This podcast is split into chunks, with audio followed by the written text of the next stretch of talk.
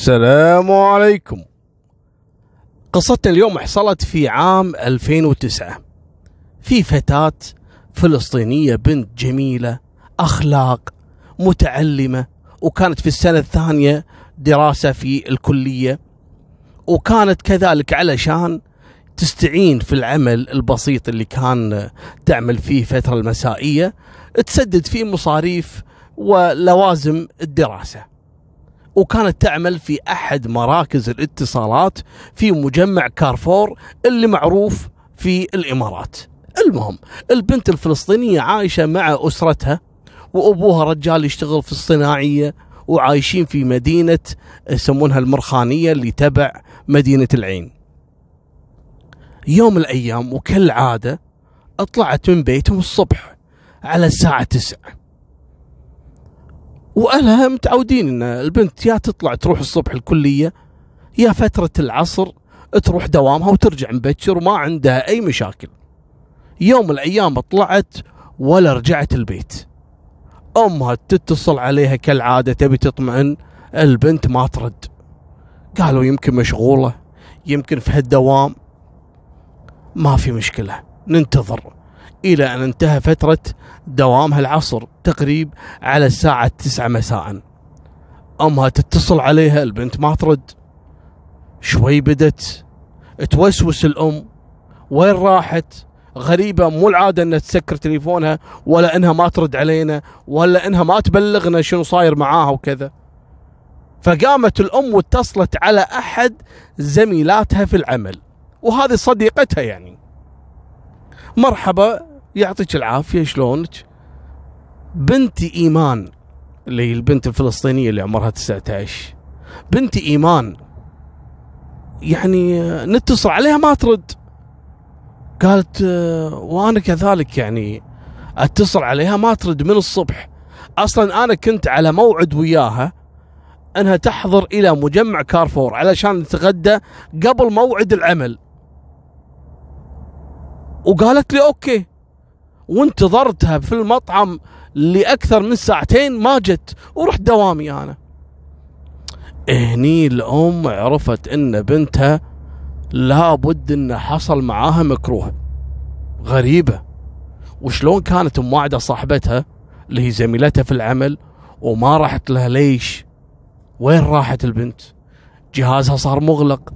في البداية يتصل يدق تليفون وما ترد. الحين مرة واحدة مغلق.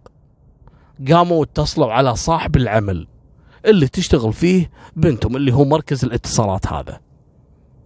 قال لهم المدير أنا أصلا ما شفتها وبنتكم أصلا اليوم ما داومت خير شر مرة واحدة ما جتنا أصلا. قالوا لا لا الموضوع أكيد في شيء أو حصل لها مكروه. راحوا بلغوا رجال الامن في الموضوع. قالوا يو بنتنا طع... قالوا يبا بنتنا طلعت من الصبح إلى الحين والحين وصلنا للساعة تقريبا 11 بالليل ما لها أي أثر.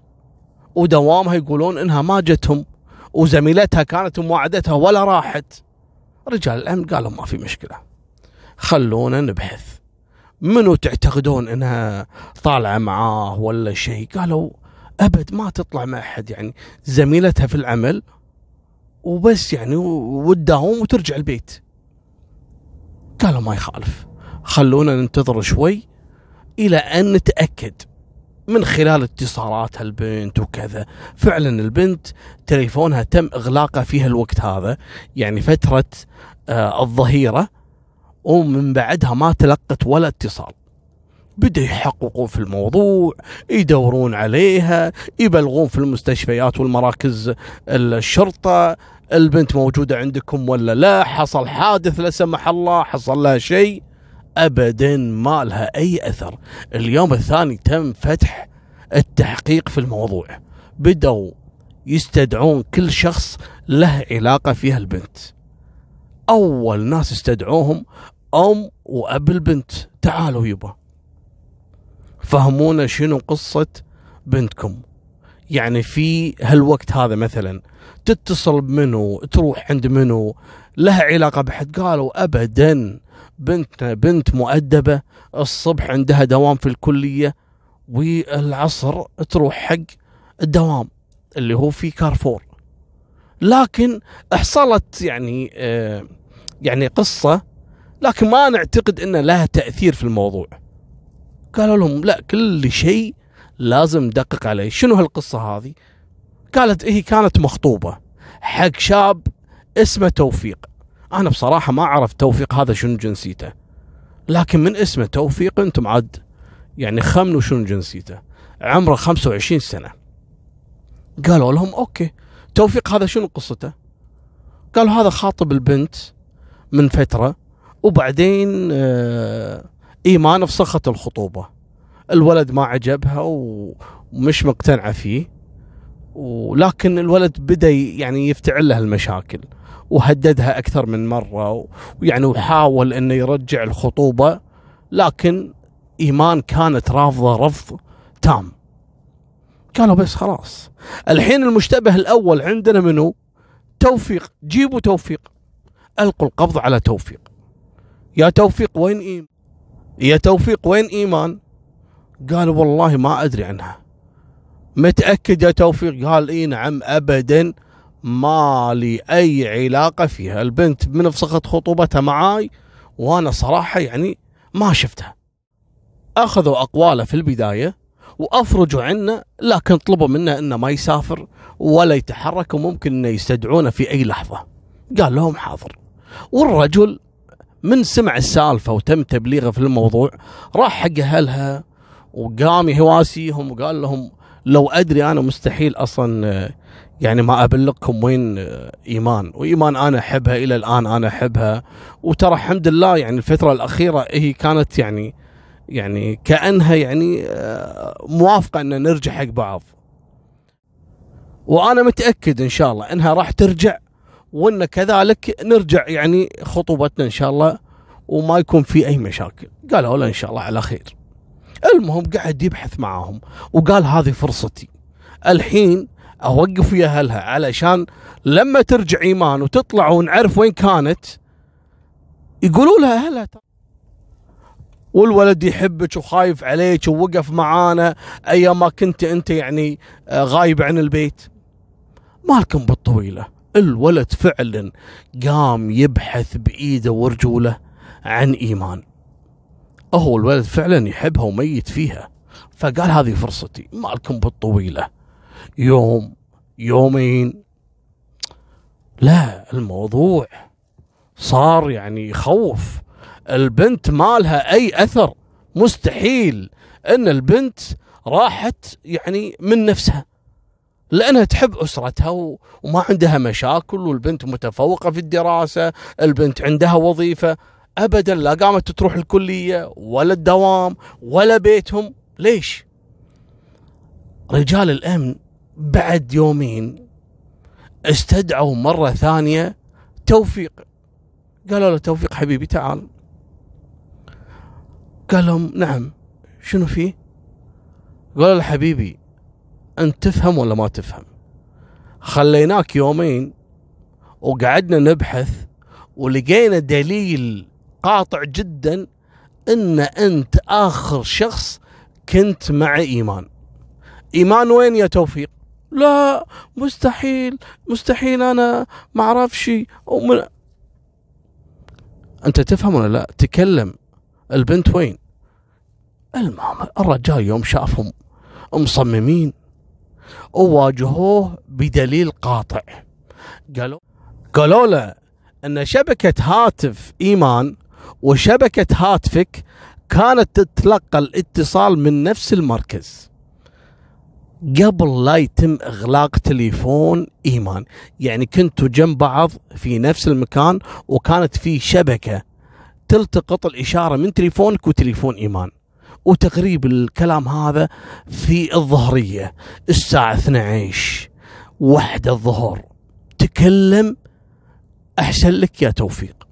المهم الرجل كالعادة في كل القصص انهار وبطل جربة. ها تكلم الحبيب. قال يبا أنا صراحة ارتكب جريمة في إيمان. إيش سويت؟ قال استدرجتها في البداية واتصلت عليها الصبح. قلت لها قبل لا تروحين دوام أبي أشوفك وبكلمك قالت لي شوف إذا على موضوع الزواج وموضوع الخطوبة أنا مستحيل أرتبط بواحد خبل مثلك. وأشهد أنها كانت يعني تعرف الرجاجيل عرفت أن هذا ردي طايح حظ. قال لها إزاي كذا وأنا أحبك وأنا ما أدري قالت له شوف والله لو ما في واحد في هالدنيا إلا أنت يا توفيق يا ولد أم توفيق والله ما أخذك. الولد حقد. قال لها زين أنا أبي منك شيء وخلي يكون هالكلام هذا هو الوداع الأخير بيني وبينك. أبي أشوفك علشان أقول لك الكلمة الأخيرة اللي بقلبي وأوعدك إن بعد هاليوم هذا إنك ما راح تشوفيني. ابدا. ولا راح أزعجك ولا راح أتصل فيك ولا راح تسمعين عني أي كلمة. أرجوك خليني أشوفك آخر مرة. وهذه كانت الغلطة اللي ارتكبتها إيمان. إنها وثقت في هالخبل هذا. قالت له ما في مشكلة. وفعلا راحت والتقت بتوفيق. توفيق خذاها بالسيارة توفيق ما عنده سيارة.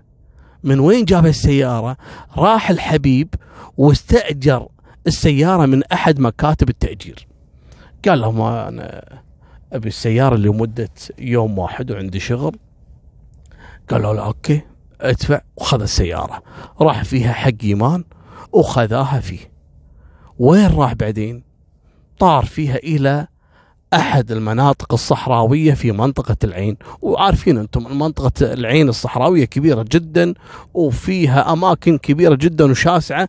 يعني من الصعب أنك يعني حتى تنتبه ولا يعني شو وأنا شنو قاعد أشرح عن الصحراء. المهم استغفر الله. لما وصلوا إلى هالمنطقة الصحراوية وإيمان خايفة وتقول له أنت وين موديني؟ قال لا لا لا. آه يعني إحنا عشان نسولف وكذا وخذانا الكلام. قالت لا أنا برجع أنا عندي شغل وأنا موعدة صديقتي إني ألتقي فيها في أحد المطاعم في كارفور. الله يخليك لا تتاخر وبعدين أنت قلت لي عندك كلمتين وتبي تنهي العلاقة بيننا. يعني قول لي شنو عندك؟ قالها طولي بالك. ترى هذه آخر مرة أشوفك فيها وبقول لك اللي بقلبي. قالت لا اخلص علينا يعني. إيش تبي تقول؟ قال لها أنا أحبك وأنا كذا وأنا كذا. قالت لا يا حبيبي أنت تفهم ولا ما تفهم؟ أنا ما أبي أرتبط فيك يا ابن الحلال. ما دام إحنا إلى الآن على البر ليش تبينا نرتبط في بعض وباكر يحصل بيننا خلافات وأولاد ومن هالكلام؟ وفعلا كلامها كان صحيح 100% دام ما في اتفاق من الأول خلاص كل واحد يشوف حياته ويشوف يمكن رب العالمين يرزقه باللي أفضل. لكن هذا قوطي ما يفهم. يوم شافها مصممة على الموضوع وانها خلاص تبي تتركه بأي حال من الأحوال نزلها في المنطقة الصحراوية هذه وعلى طول وقام ولف إلى الباب اللي يركب منه اللي جنب السايق وفتح الباب وعلى طول مسكها من الشال اللفة اللي تلبسها لأن ظاهر إيمان الله يرحمها كانت محجبة. وخذ الشال هذا وربطه على رقبتها أكثر من مرة وخنقها فيه وربط فيها عقدتين علشان يتأكد إنها اختنقت. طبعا البنت المسكينة تحاول تقاوم بأي طريقة وقام وسحبها طلعها من السيارة. وتركها على الأرض والرمل الحارة فيها الصحراء وخانق فيها المسكينة. وانتظر عشر دقائق إلى أن تأكد أن ما في حركة من إيمان. قام بعدها إيش سوى؟ لف عليها الشال اللي هي قطعة القماش هذه وبعد قطعة القماش لف عليها بلاستر اللي هو اللاصق عريض ولف عليها على فمها وعلى أنفها وعلى رقبتها وعلى وجهها بالكامل علشان يتأكد أنها تموت مو فقط إنه يغمى عليها من قطع. شوف الحقارة والإصرار على قتل البنت. بنت ضعيفة يا حقير. إيش تبي منها؟ أرفضتك البنت مو معناته إن هذه نهاية الدنيا. ترتكب جريمة علشان وحدة رفضتك؟ انت فعلا متخ... انت أصلا هي ما تلام إن رفضت واحد متخلف نفسك واللي أشكالك كذلك. لكن أنت ما تستقوى إلا على الضعيفة. وفعلا هذا اللي سويته. قام وخذ البنت وحفر لها حفرة فيها الصحراء ودفنها وهي حية. مالكم بالطويلة. يوم خنقها في البلاستر وضبط الجريمة حفر لها حفرة فيها الصحراء والرمال الحارة والمنطقة المقطوعة. حسبي الله ونعم الوكيل. ويرمي فيها البنت وهي إلى الآن فيها نبض. إلى الآن ما فارقت الحياة وردم عليها التراب ومسح كل الآثار علشان ما يبين إن هني كانت أساسا في حفرة. وتركها ومشى. يوم سمعوا رجال الأمن الكلام هذا واعتراف توفيق. انصدموا. خذوه على طول وطاروا إلى المنطقة اللي قاعد يتكلم عنها. قالوا له وين؟ ولا يأشر لهم على مكان. الصدمة لما تم العثور على مكان دفن إيمان البنت الفلسطينية. أن رجال الأمن أول ما جو عند المكان قبل لا يحفرون شافوا ايدها اليمنى طالعة من وسط الرمال. طبعا البنت كانت مفارقة الحياة لكن ليش طلعت إيدها اليمنى من وسط هالرمال هذه؟ هذا دليل على إن البنت ما كانت ميتة. البنت كانت تحاول إنها يعني تنقذ نفسها بأي طريقة يعني محاولة أخيرة. الله يرحمها ويغفر لها إن شاء الله. وحسبي الله عليها. التوفيق. هالجحش قامت مسكينة لين طلعت إيدها تقول يمكن أقدر أطلع يمكن أحد يمر يشوف إيدي لكن كان قضاء الله أسرع وتوفت الله يرحمها. طلعوا الجثة وكانت فيها يعني تحلل لأن الموضوع هذا يعني اكتشفوه بعد ثلاثة أيام يعني لما اعترف آه، توفيق. ورفعوا الجثة إلى الطب الشرعي. وفعلا مثل ما وصف توفيق عملية قيامه بقتل إيمان. كانت ملفوفة في الشال واللاصق وكذا والدفنة. المهم الكم الطويله راحت القضية للتحقيق وبعدها إلى المحكمة. كان يطلع توفيق وينكر كل التهم اللي أصلا اعترف فيها. لا لا. أنكر إنه هو أرشد رجال الأمن عن موقع الجثة. شوفوا قوة عينه. الظهر طايح له محامي قال له انكر علشان ما يقتلونك ما يعدمونك. انكر. أقل ما فيها تطلع مؤبد. ترى في كثير كذي هالطريقة هذه. لكن وين بيروح؟ القانون موجود وكذلك قضاء الله وعدله موجود. وين تبي تروح إذا رحت من البشر؟ وين تروح من رب العالمين؟ مالكم بطويلة انكر الرجال. أول درجة ثاني درجة بالاستئناف أيدوا القصاص على توفيق القاتل ولا وصار فيه كذلك الحكم بأداء القسم يسمونها القسامة اللي ذكرت لكم في القصة الماضية اللي هي القسامة انه يأتون أهل المقتول ويحلفون خمسين مرة إنهم متأكدين إن فلان هو الذي قتل فلان الفلاني. وفعلا طبعا هذه لأنه هو أنكر رغم أن الأدلة كلها كانت يعني آه تشير إليه وتثبت أنه هو القاتل. لكن هذه القسامة القسامة يسمونها حكم القسامة للاطمئنان وأن علشان ما يفلت المجرم بجريمته. وفعلا اقسموا وأيدوا حكم القصاص من توفيق قاتل إيمان البنت الفلسطينية. وهذه كانت نهاية سالفتنا طبعا والحكم هذا كان في عام 2013 يعني بعد أربع سنوات من ارتكابه للجريمة. هذه نهاية سالفتنا وفي أمان الله مع السلامة.